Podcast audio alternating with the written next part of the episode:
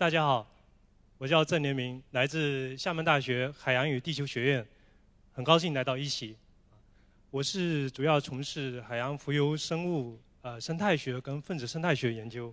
大家在海底世界里面看到了这种生姿曼妙的这种海洋水母，包括了太平洋海刺水母，啊，还有海月水母、巴布亚肖水母，还有这个。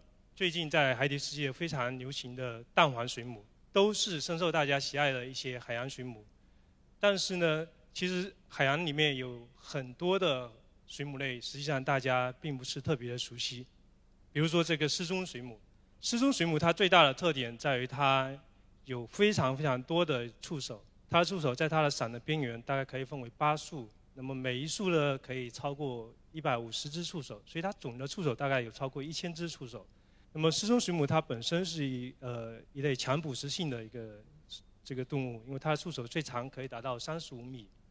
那高手水母就不服气了，他觉得失踪水母你触手很多，但是呢高手水母它能够把它的触手长到它的口的周围，所以呢它确实算是水母里面的高手。这是两手宽水母，它的触手呢可以长到它的一个头上面。还有一类水母叫真蓝水母。真的水母就比较佛系，它不跟其他水母比多，它可以长出四只触手的。但是呢，它为了显示自己的个性，它就长了一只长触手。这个是面具水母，大家再一看，可能觉得这个这家伙的头是不是被那这个门缝给夹了一下啊？那实际上并不是啊。这个浮囊是这一类水母它最主要的特点，就是为了增加它在海底里面的这样的一个浮力。这个是方水母，它有一个鸡丁质的这样的一个三角形的方板，在它的体囊上面。那么最奇特的是什么呢？这个方板跟它的平囊之间几乎呈四十五度角。那么这个是帆船运动员在借风力行驶帆船的时候角度，所以自然界非常的神奇。警报水母，警报水母是一类深海水母。正常情况下呢，它的周身是呈这种红色的。那么只有受到危险的时候呢，它在它的这个头顶上面会发出亮眼的蓝光。那么这个蓝光呢，就可以吓退攻击它的一些这个捕食者。所以呢，有很多很多的这个水母，实际上构成了这个我们海洋水母里面最主要的类群。那么现在记录的海洋水母类大概有三千多种。那么它分布于这个我们海洋的各个地方，从这个浅海到大洋，从赤道一直到极地都有它的身影。那么实际上我们认为海洋里面存在的这种水母呢，不单单是三千多种，远远要超过这个数目。为什么呢？因为我们人类毕竟对海洋的探索还非常的少。那么这么多的水母呢，我们把它归到哪一些类群里面呢？我们把它主要归到两大类群。多数的我们把它归到刺胞动物门，啊，刺胞动物门。那么大概有两百多种，我们把它归到了支水母门。那么我们首先来看看支水母。支水母是一类这个浑身发光、闪着仙气的这样一种水母。我读研究生的时候，第一次见到支水母就惊为天人啊，觉得这个自然界这个造物太神奇了。支水母它的一个发光实际上是一种生物学发光，它就跟这个萤火虫发光一样的，都属于生物学发光。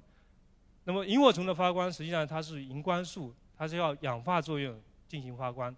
那么智水母的发光呢，实际上它是靠叫做埃奎明的这样的一个水母素发光。那么这个埃奎明呢，它在钙离子的作用底下呢，它能够发出亮眼的蓝光啊。然后呢，再在这个翅毛板的这样的一个作用底下，那么整个生物就形成了一个光彩夺目的一个这样的一个生物啊。那么智水母实际上呢，它受到我们关注，并不只是它的外表，还在于它的江湖地位。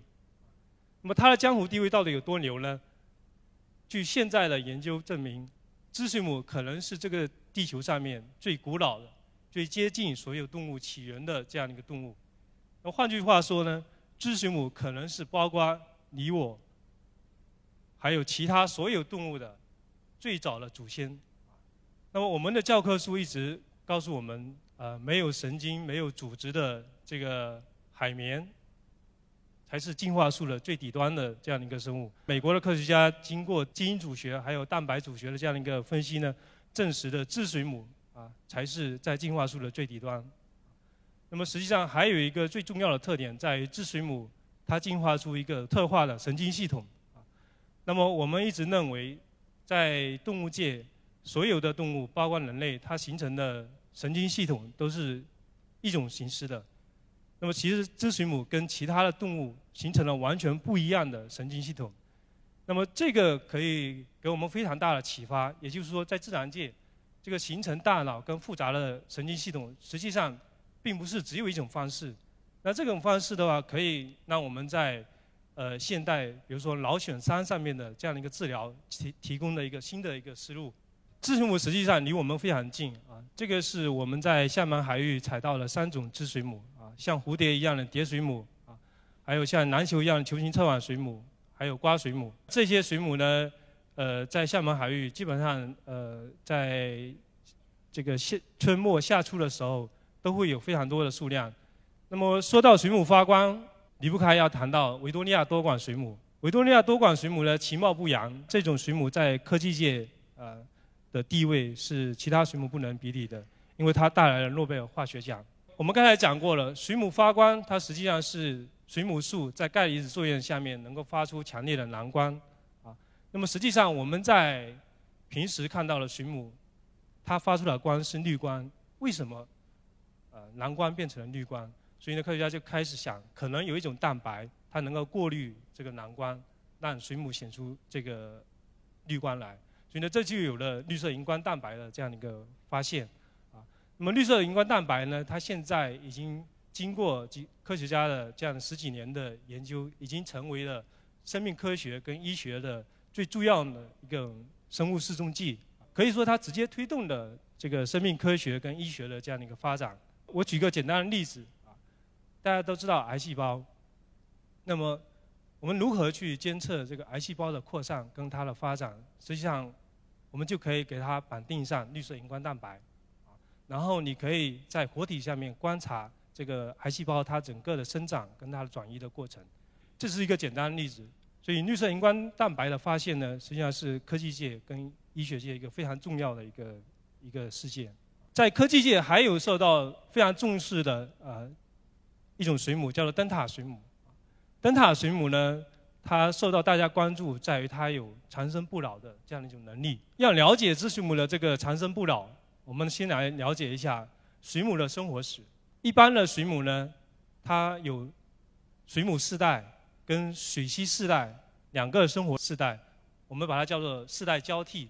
那么正常情况下呢，成熟的这个水母个体的，它通过有性繁殖，那么变成腐烂幼虫，然后呢，腐烂幼虫再附着变成这个水螅体，水螅体在一定的这个条件底下，再释放出小水母。那么完成一个完整的这样的一个生活史，灯塔水母它的特点就在于说，它能够从水母啊不经过有性繁殖而直接变成水螅体，然后呢水螅体再生成小水母，然后生生不息，形成一个不死的这样的一个状态。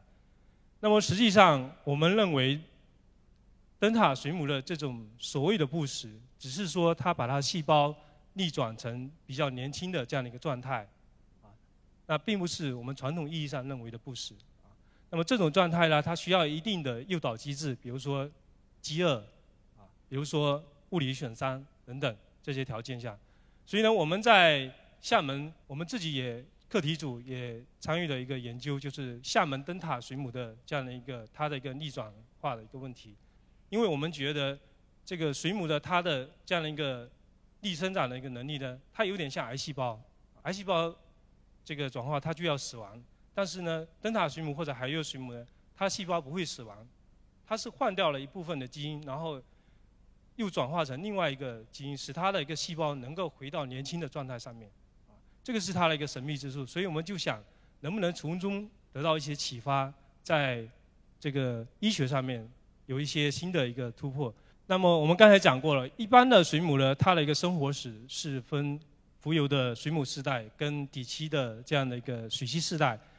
那么实际上还有一类水母叫管水母的，它可以实现水母体跟水螅体共同生活，而且是几代人一体生活。大家看到这张图上面，管水母实际上有若干的变形的这个水母型跟水螅型结合在一块啊，共同生活。水母型呢，主要负责这个漂浮、运动，还有保护这个水螅型。那么水螅型呢，主要是负责什么？负责捕食。所以你看到水螅型有很长的触手。那么水螅型还有负责什么？最重要的繁衍。所以呢，它们分工非常的明确。那么管水母实际上是一类颜色非常鲜艳的这种这个水母类。那么包括了这个深帽水母啊、银币水母、气囊水母、方里多面水母。实际上这些水母在海域里面非常多，可是大家奇怪，平时都很少见到它们，为什么呢？因为这一类水母啊，实际上都在外海，它们适应比较暖水的海域啊。所以呢，如果你有机会去台湾海峡、去南海啊，你就可以看到这一类水母。管水母里面最重要的一种水母叫做深帽水母，水母的浮蓝像古代僧侣的帽子啊，所以我们把它叫深帽水母。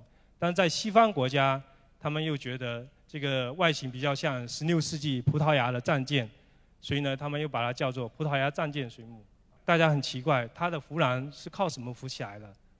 实际上，它的身体里面呢有一种特殊的器械，这种器械能够这个分泌一氧化碳。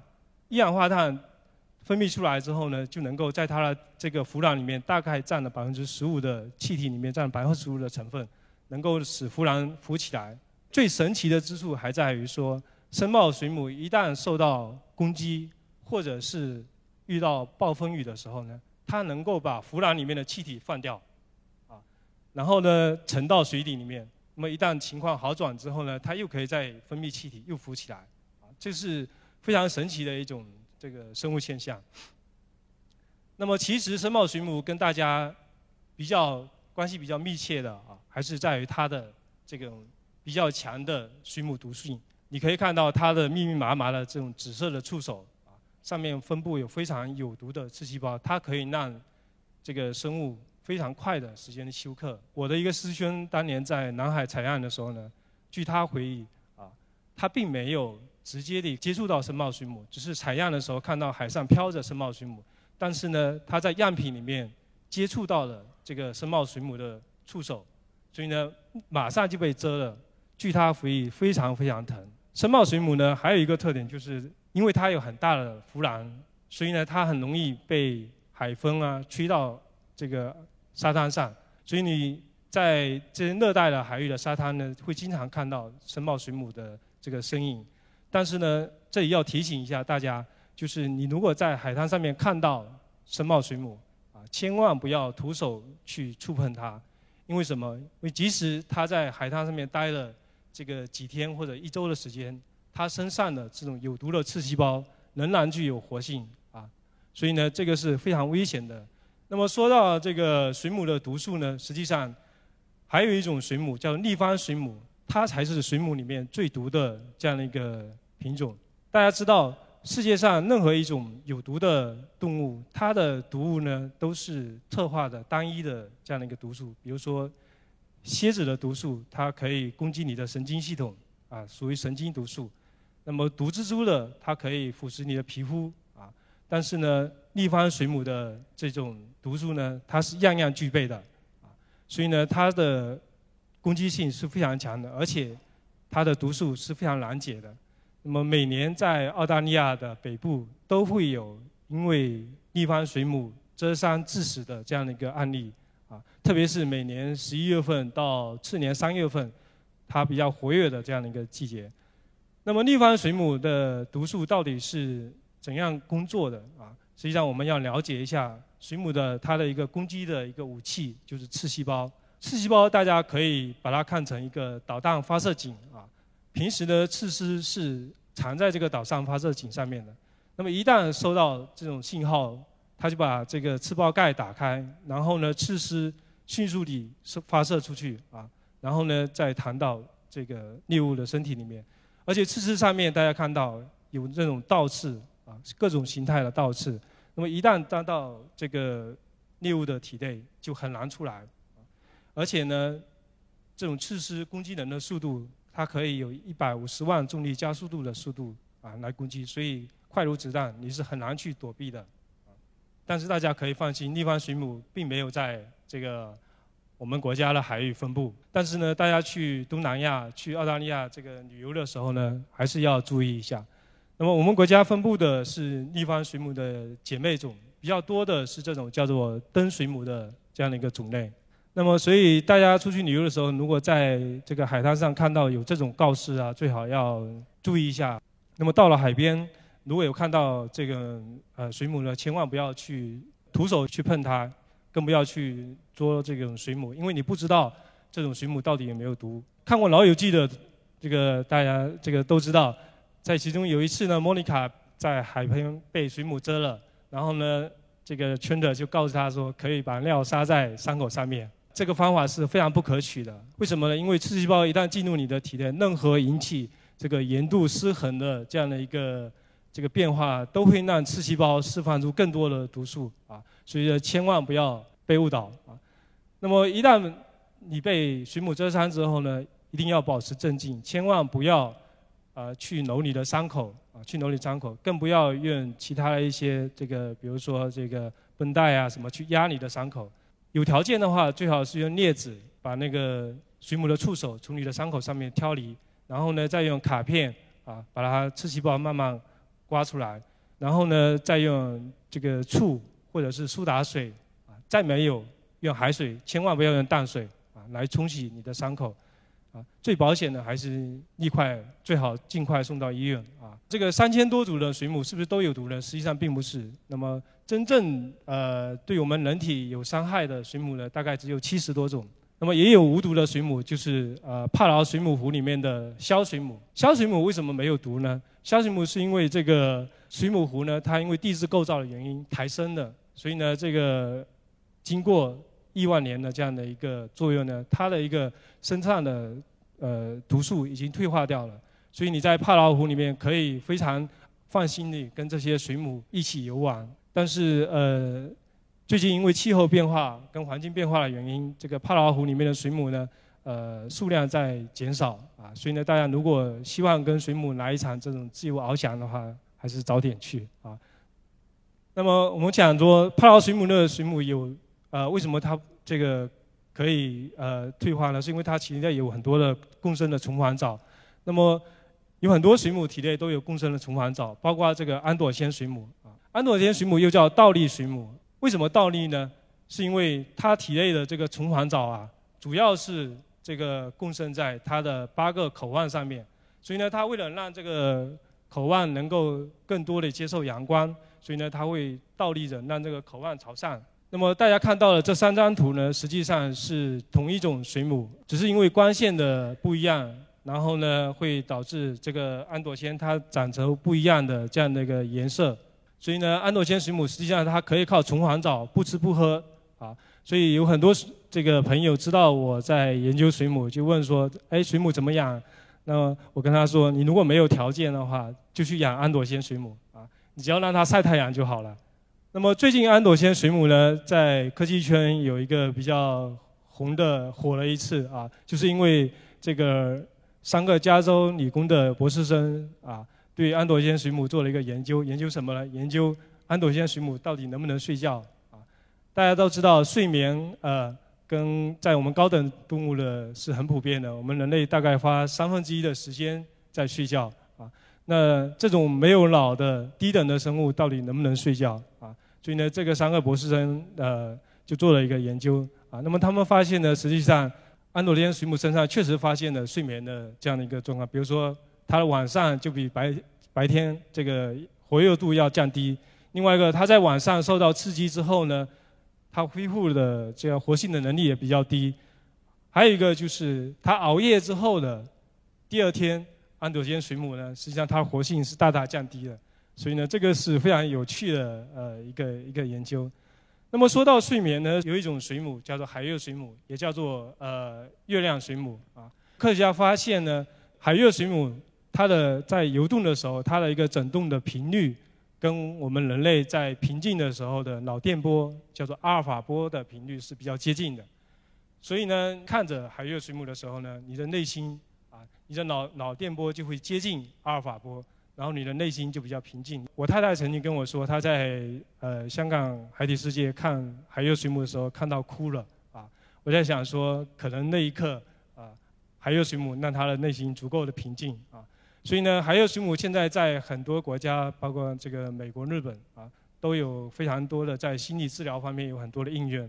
比如说这张图上面显示的是呃日本水族馆办的一个叫做水母治疗之夜，就是让非常多的这个内心焦虑的人到海底世界，那么看着这样子一个海月水母的远姿啊，慢慢放松，然后入眠，并不是所有的水母呃都这么啊迷人啊。比如说这个月前水母，那么月前水母呢，我们把它叫做海中霸王，是因为这种水母呢，它的体型非常的巨大，它最大可以长到直径可以两米啊，那么它的一个触手可以有十几二十米的长啊，而且它是一种非常强的捕食性的一个生物。那么从这个世纪初的时候呢，月前水母在我们国家的东海、黄海还有日本沿海大量的爆发。那么引起了这个两国科学界的重要的一个重视。那么我们也参加了其中的一些研究。我们研究发现，实际上月前水母主要的它的一个这个水栖体的繁殖这个地呢，主要还是在我们国家的黄海跟东海。那么因为这几年气候变化还有环境变化的这样的一个因素呢，还有渔业资源的衰退等等这些原因，那么导致了这个水栖体的。这样的一个大量的繁殖，那么环境变化又促进了水栖体，它可以释放出更多的水母体，啊，所以呢导致了月前水母的爆发。那么水母爆发之后呢，带来一大的一一些非常大的这些生态安全的问题，比如说它可以把海里面的非常多的资源生物都吃掉，啊，另外一个水母爆发它可以堵塞很多核电站的这个冷水交换的一个口，啊，所以呢引起核电安全。所以呢，水母爆发问题实际上在世界上，在进入二十一世纪以后呢，在全球是一个非常重要的生态安全的一个问题。那么大家就在想呢，水母啊这么多啊，我们打不败它，是不是就可以把它吃掉呢？这个是意大利的科学家啊，他们在一次学术会议上面就提出来，如果我们不能打败它们，我们是不是可以把它吃掉？那么包括了这个一位丹麦的科学家，他们试着把水母做成水母薯片。这个是海柚水母做成的薯片，但是这个味道到底怎么样？呃，我们不清楚啊。那么日本人也想出来把这个月前水母呢磨成粉，加入到饼干里面、冰淇淋里面啊。这个也是一种探索。那实际上我们国家是想说把这个月前水母看看能不能做成海蜇皮。那么提到海蜇皮，我们国家分布的能够。呃，做成海蜇皮的水母呢，大概有包括海蜇啊，所以呢，大家知道海蜇是一种水母。那么还包括了沙海蜇啊等等，还有黄斑海蜇这些。联合国粮农组织它曾经做过统计啊，我们中国啊是世界上这个消费水母最多的国家。那么实际上不单是我们人类在在捕食这个水母，还有一些这个水母的天敌啊，你比如说这个海龟啊。你可以看到海龟它可以捕食呃多种的水母。那么讲了这么多海洋里面水母，大家呃可能比较关心的是我们是如何开展海洋水母研究的，如何去发现这么多的水母。那么实际上我们有呃特定的这样的国家支持的经费，根据经费的这个不同呢，我们可以呃组织不同大小的航次啊，可以到近海大洋去这个调查，那么采集水母。那么主要的我们主要是一个是用的这种。叫做浮游生物网的采集工具，主要采集一些中小型的水母。那么还有一些大型的，我们就用手抄网来来捕获。当然也有一些时候，我们会用这个小船。这个这个在泉州深沪湾的时候，渔民告诉我说，这个有很多的水母，然后我们就雇个小船出去去采集水母。当然，我们也会利用各种机会去收集水母啊。比如说我们在澳大利亚开会的时候呢，我就会去海边黄金海岸的海边走一走，那不是为了去欣赏海滩美丽的景色，是为了去捡水母。当捡水母捡完水母之后，发现啊有很多的这个维多利亚多管水母，但是怎么拿回来了？这个后来我就这个花了很多钱买了呃一瓶烈酒，把这个水母固定啊带回来了。当然这些的话，我们就是为了做一些科学研究。那么包括我们这个做的中国近海水母 DNA 条形码数据库，那么对中国近海的水母做了一些多样性研究。那么包括我们厦门海域，我们研究发现大概有五十二种的这样的一个水母啊，五十二种水母。那么也发现了一些新的这样的物种，比如说这两种，一个是古浪美西水母，一个是厦门美西水母。我记得在命名古拉美西水母的时候呢，那个时候我跟我太太刚刚认识，啊，我就想说做一件很浪漫的事情嘛，用它的名字来命名这种水母，啊，结果人家不答应，人家觉得哎，名字被天天被人家念的不好玩，所以我觉得他现在应该后悔了。啊，这是我们在实验室培养的一些这个水母的水栖体。根据它的特性，你可以呃有一些调养，有一些平养等等。当然，每种水母都有它的一个特性啊。如果你想想养水母，你就要给它营造一种非常好的接近它自然生态的这种环境啊。比如说一些冷水性水母，你必须这个配套冷水机给它；喜欢暖水的水母，你必须用加热棒。去给它加热。我们呃每年都会在这个实验室开放日的时候呢，给大家展示一些我们实验室自己培养的水母，包括厦门特有的一些水母的种类啊。那么我们也希望呢，通过我们的努力，能够把更多的水母品种啊带入到大家大家的生活中，让大家有机会接触到更多的这样的一个海洋水母。谢谢大家。